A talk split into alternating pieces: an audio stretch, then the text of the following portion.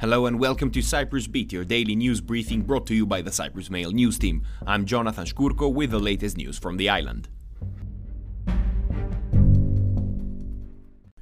First up, the passing of Labour Minister Zeta Emilianidou on Monday night was marked around the island on Tuesday with the president announcing that flags on government buildings will fly at half mast.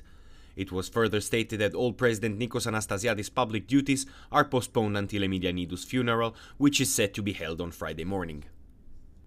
In other news, controversial lawyer Andreas Pittakis, whose famous line, This is Cyprus, became a phrase used to laugh at scandals, was fined 4,000 euros by the Cyprus Bar Association on Tuesday for demeaning the profession.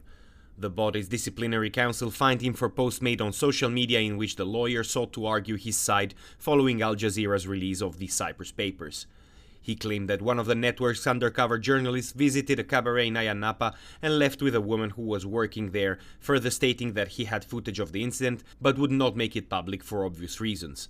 He was found to have acted unprofessionally by being contemptuous and publicly posting private details of representatives of prospective clients without their consent, further revealing details of alleged crimes without having first reported the case to the authorities.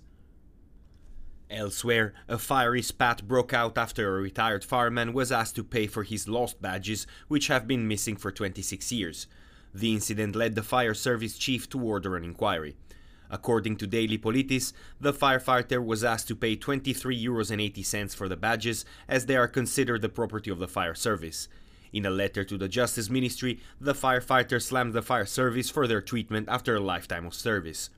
The fire service responded to Karaolis on Tuesday, explaining that every firefighter is asked to return all equipment on retirement. Karaolis broke the rules when he failed to report that he lost part of his equipment while on duty, he'd said. Had he reported the loss of the badges, the matter would have been discussed and solved.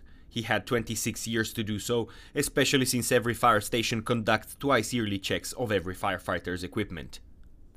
Moving on, the Limassol pensioner who admitted to killing his 82 year old wife on Monday morning and who was remanded in custody for eight days on Tuesday carried out the murder for futile reasons, the Limassol District Court heard on Tuesday during a remand hearing. Appearing in front of the court without a lawyer, the man did not object to the accusations against him.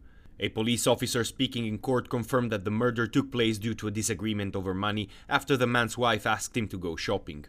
The woman's body was found by officers with heavy blows to the back of her head as the man hit her over the head with a hammer. Next up, we hear how environmentalists are concerned that the Akamas plan is being rushed through. The Federation of Environmental Organizations said on Tuesday the intense lobbying from political parties and governmental organizations to speed up the implementation of the revised plan was a cause for concern.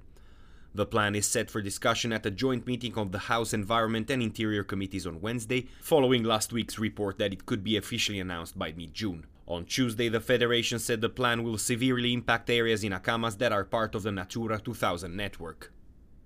And finally, Larnaca is expecting 100,000 visitors for the Cataclysmos festivities.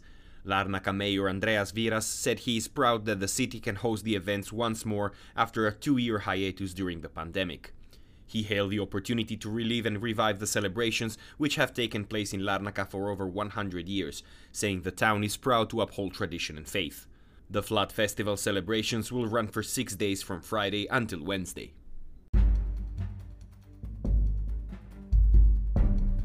And that is all we have time for today. Thank you for listening. Cyprus Beat will return tomorrow. In the meantime, for more news, analysis, and content, please visit cyprus-mail.com.